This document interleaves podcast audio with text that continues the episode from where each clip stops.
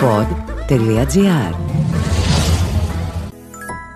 Ένα οικογενειακό εινοποιείο στου πρόποδε των μετεώρων στεγάζει όλη τη φιλοσοφία των παραδοσιακών αμπελουργών. Είναι το εινοποιείο Λούδα, που με μεγάλο πάθο αλλά και σεβασμό στη φύση και την εινοποίηση παράγει κρασιά γεμάτα μεράκι, μαλαγουζιά, σειρά, ευαΐς λευκό, ροζέ και ερυθρό, ξινόμαυρο, μοσχάτο, ροδίτης, σειρά μερλό. Κρασιά Λούδα. Κρασιά για τις στιγμές που πρέπει να θυμόμαστε.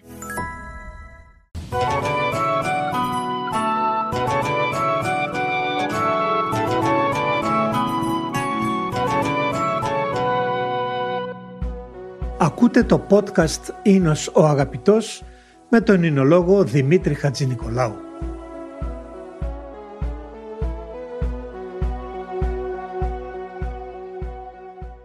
Πότε ήταν που ακούγαμε παντού το Jingle Bell απολαμβάνοντας κάποιο εκλεκτό κρασί στα χιόνια και να που σε λίγες μέρες φτάνουμε στο Πάσχα και το Χριστός Ανέστη καλωσορίζοντας την Άνοιξη με ένα δροσερό κρασί στο χέρι.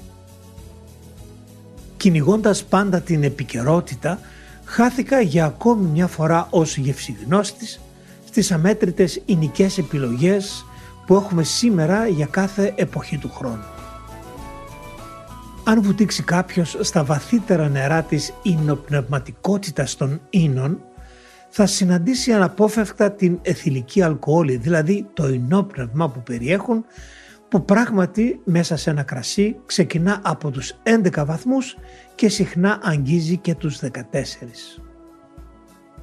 Αν όμως αναζητήσει την πνευματικότητα που κουβαλάνε οι φιάλες αυτές μέσα στην ιστορία, θα συναντήσει διάφορους πολιτισμούς λαών, με χαρισματικό γεωπολιτικό προσανατολισμό, ιστορικές περιοχές, τέχνες, την ποίηση, τη μουσική κτλ.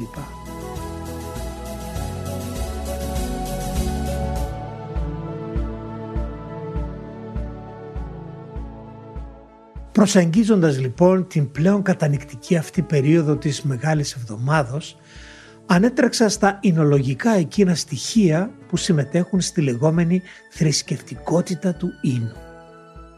Είναι αλήθεια ότι από την διονυσιακή ινική λατρεία με τα συμπόσια της αρχαιότητας το πέρασμα του μεθυστικού αυτού ποτού στη μεταχριστόν εποχή ήταν ανώδυνο, εντυπωσιακό και κυρίως μεταφυσικό. Είναι αλήθεια ότι ο Διόνυσος έπινε για να μεθύσει ο ίδιος και να φτάσει σε κατάσταση έκστασης. Αντίθετα, ο αναστημένος Χριστός μετουσίωσε τον ίνο για τη δική μας λύτρωση και σωτηρία.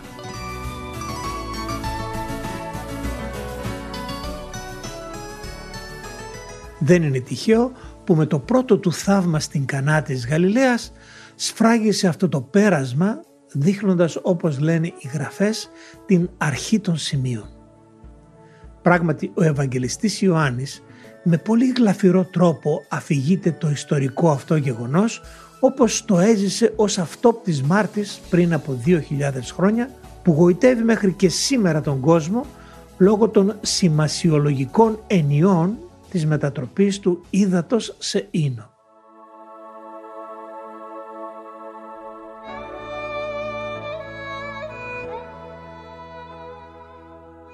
Καλεσμένοι λοιπόν σε μια οικογενειακή γιορτή, ο κύριος με τη μητέρα και τους μαθητές του παρευρέθηκαν σε ένα γαμήλιο δείπνο στην κομμόπολη Κανά της Γαλιλαίας. Όλα κυλούσαν φυσιολογικά μέχρι τη στιγμή που οι οικοδεσπόντες διαπίστωσαν ότι τους τελείωσε ο ίνος. Προφανώς δεν είχαν υπολογίσει σωστά την ποσότητα σε σχέση με τον αριθμό των προσκεκλημένων. Προκλήθηκε λοιπόν αναστάτωση επειδή ως γνωστόν γάμος χωρίς κρασί δεν γίνεται. Αντιλαμβανόμενη η Παναγία την αμηχανία των υπευθύνων, απευθύνεται στον ιό της λέγοντάς του «Ίνον ουκέχουσιν».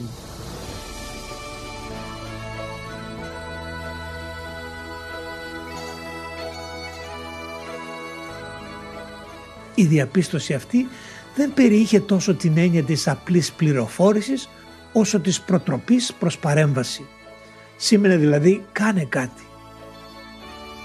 Και ενώ ο Ιησούς απαντά ότι δεν ήλθε ακόμη η ώρα του, ούπο οίκη η ώρα μου, η Παναγία έχοντας τη βεβαιότητα ότι εκείνος μπορεί να νικήσει την φύσεως τάξη απευθύνεται στους οικονόμους του γάμου και τους συνιστά να κάνουν ό,τι τους πει ο Ιησούς. Γεμίσατε τα σιδρίας ύδατος. Η εντολή εκτελείται από τους διακονούντες και οι έξι ιδρύες με νερό μετατρέπονται σε ίνο εκλεκτό. Αντλήσατε νυν και φέρετε το αρχιτρικλίνο. Έτσι και έγινε. Το δοκίμασε λοιπόν και ο ειδικός που δυσκολευόταν στην αρχή να το πιστέψει και έμεινε και αυτός έκπληκτος από την ποιότητά του. Πόσο θα ήθελα να ήμουν κι εγώ ένας από τους καλεσμένους εκείνο το γάμο για να επιβεβαιώσω σε όλους τους δύσπιστους ότι ακόμη και σήμερα ο ίνος συνεχίζει να εφραίνει καρδία ανθρώπου και μάλιστα με έναν ανεπανάληπτο τρόπο που κανένα άλλο ποτό στον κόσμο δεν μπόρεσε ποτέ να προσεγγίσει.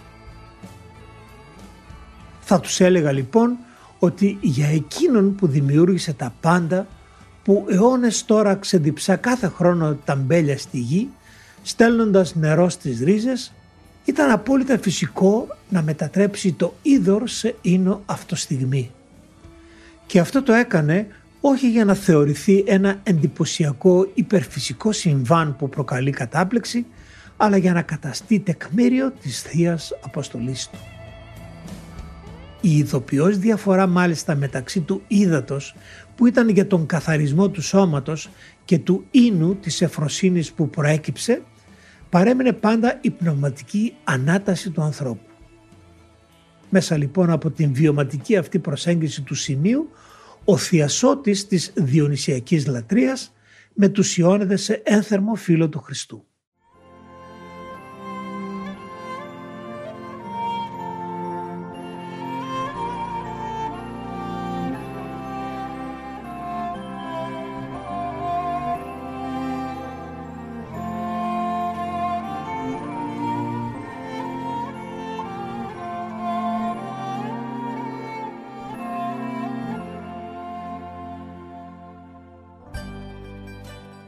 Ένας επιπλέον συμβολισμός διαφαίνεται σε αυτό το γεγονός συγκρίνοντας τις πέντε ιδρύες που χωρούσαν 50 λίτρα η καθεμία με τις πέντε αισθήσεις, ενώ η έκτη ταυτίζεται με τη δύναμη του ανθρώπου να υπερβαίνει τη λογική του.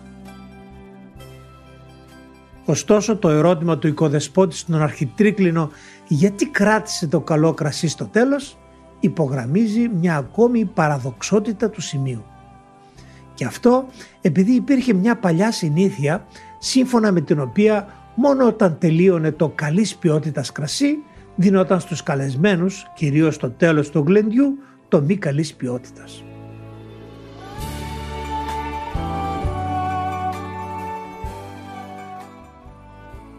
Πράγματι, ο νέος σύνος που προέκυψε από την θαυματουργική παρέμβαση του Θεανθρώπου οθεί τον αρχιτρίγλινο να διαπιστώσει ότι η πάγια παραδεδομένη αυτή θέση ήδη ξεπεράστηκε σε αυτό το γάμο. Εξάλλου πάντα στην ιστορία των λαών υπήρχαν αρχιτρίκλινοι, συμποσίαρχοι και δείπνοσοφιστές που αργότερα ονομάστηκαν Ινοχόοι και επικράτησαν τελικά στις μέρες μας ελληνιστοί ως Σομελιέ. Δεν είναι λοιπόν οι γευσιγνώστες αυτοί που μας λείπουν σήμερα, ούτε τα εκατοντάδες εκλεκτά κρασιά που δεσπόζουν στα σύγχρονα ράφια των αγορών. Εκείνο που έχουμε μεγαλύτερη ανάγκη είναι ένα σημείο, ένα θαύμα.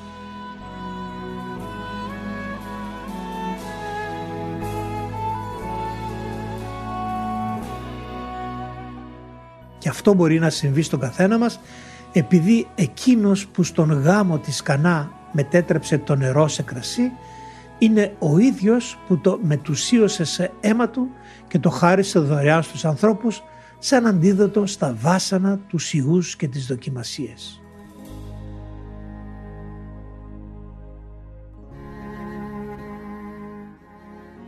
Πράγματι στο γαμήλιο πανηγύρι της ζωής σήμερα η Εκκλησία κερνάει σε όλους ανεξαρέτως το γλυκό νάμα της βασιλείας του για να μην εκλείψει ποτέ ο ίνος από τη χαρά των ανθρώπων.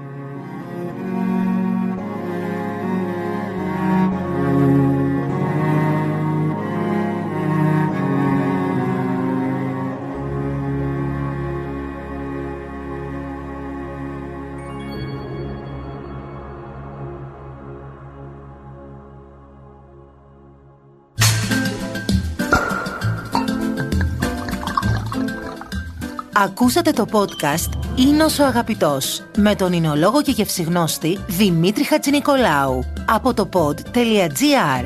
Αναζητήστε τα podcast που σας ενδιαφέρουν στο pod.gr, Spotify, Apple Podcasts, Google Podcasts και σε όποια άλλη εφαρμογή ακούτε podcast από το κινητό σας.